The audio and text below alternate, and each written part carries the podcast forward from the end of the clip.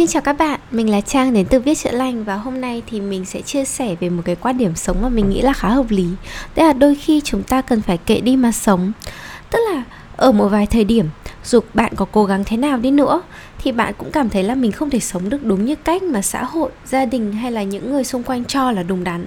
Có thể là lúc đấy bạn sẽ quyết định bỏ học đại học để đi theo một cái đam mê làm nghề ca sĩ chẳng hạn hay là bạn uh, yêu một người nào đấy mà hoàn toàn không có một chút tương lai gì.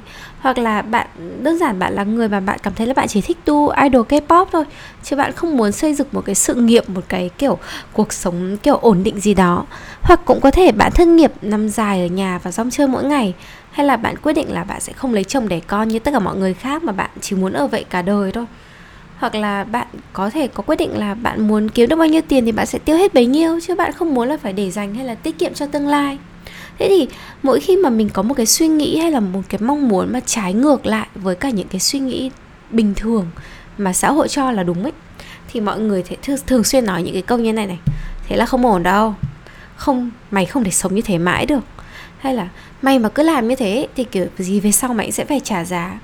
Hoặc là mọi người sẽ nói là đừng có lãng phí thời gian làm cái này cái nọ cái chai. Lớn rồi thì mày phải nỗ lực thế này thế nọ. Hay là mọi người sẽ nói là mày phải thay đổi đi, bạn phải thay đổi đi thôi. Hoặc là mọi người sẽ đe dọa là, rồi sau này mày sẽ phải hối hận. Thế nhưng đấy là những gì mà những người khác nói, đấy là những gì mà gia đình nói, bố mẹ nói hay là báo đài nói, xã hội hay nói như vậy. Thì đúng một phần thì mình nghĩ là mọi người nói cũng có cái đúng. Có thể là mình sẽ không thể sống mãi cái kiểu như vậy được nhưng mà đôi khi mình nghĩ là trong trong những cái lúc mà bạn có những cái quan điểm sống hay là có những cái cách sống hay là có những cái mong muốn được sống khác với người bình thường ấy, thì bạn hãy thử nghĩ là thế hiện tại, một, bạn có đang hạnh phúc không? Thứ hai là bạn có đang tận hưởng cuộc sống từng giây, từng phút theo cái cách mà mình mong muốn không? Thứ ba, cái việc bạn làm ấy, nó có nguy hiểm đến tính mạng của bản thân bạn không? Có ảnh hưởng đến sức khỏe của bạn không? Điều thứ tư ấy, cái cách bạn sống như thế, cái cách bạn làm như vậy, cái cách bạn bạn bạn sống cái cuộc đời của bạn như vậy nó có khiến cho bất cứ ai phải khổ sở hay là tổn thương không? Hay là nó có làm hại đến cái cuộc sống của ai không? Hay là, và câu hỏi cuối cùng là, ngoài bạn ra ấy, thì có ai trong cuộc sống bị tác động xấu bởi điều mà bạn làm hay cái cách sống mà bạn lựa chọn không? Thì thì nếu mà sau khi trả lời xong tất cả các câu hỏi trên ấy, bạn nhìn thấy là thực sự là bạn đang sống rất là hạnh phúc. Bạn chẳng làm hại đến ai cả. Bạn cũng chẳng làm gì trái với lương tâm và luật pháp của bạn cả. Thế thì ai có quyền phán xét bạn? Ai có quyền nói cho bạn là bạn đang làm sai chứ?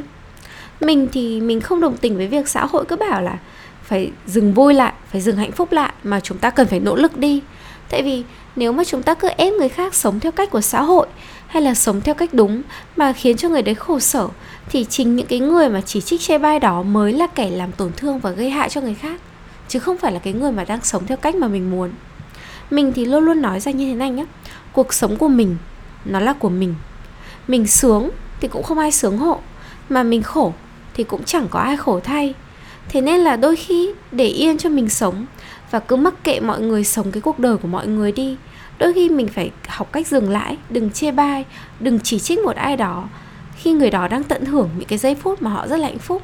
Tại vì nếu chuyện đó mà làm cho họ có vấn đề gì thì họ sẽ là người chịu trách nhiệm với chuyện đó của họ chứ mình cũng không phải là người chịu trách nhiệm thay. Thế à, một phần nữa mà mình cũng nhìn ra ấy là những người mà hay soi mói hay là hay trách móc người khác nhất ấy, thì thường là những người đang không thực sự quá hài lòng hay là quá hạnh phúc với cuộc sống hiện tại của họ đâu tại vì thực sự ấy, những người mà đang hạnh phúc hay là đang bận rộn ấy, họ còn đang kiểu mải mê, kiểu sống cái cuộc đời của mình ấy. Họ không quá quan tâm đến chuyện thiên hạ nhiều đâu. Nếu mà bạn nhìn đâu cũng thấy ngứa mắt ấy, hay là kiểu bạn cứ yêu cầu là những người xung quanh bạn phải thế này, phải thế kia, phải kiểu phải làm đúng như ý bạn thì bạn mới vui, thì biết đâu đấy, cái vấn đề nó nằm ở bên trong bạn, chứ không phải là những người xung quanh họ đang sống sai hay là họ đang sống không đúng chuẩn mực. Ngứa mắt thì đừng nhìn nữa đôi khi chúng mình phải học được một câu là kệ đi mà sống. Thế thì hôm trước mình nói chuyện với bố mình ấy thì tại vì bố mình thì đôi khi cũng kiểu cũng hay ham chơi và mẹ mình thì cũng hay cằn nhằn về chuyện đấy. Thế là bố mình nói với mình một ý là thực ra ấy quan tâm đến một người nào đấy thì là đúng nhưng mà lo lắng thì lại rất, lại là rất là sai.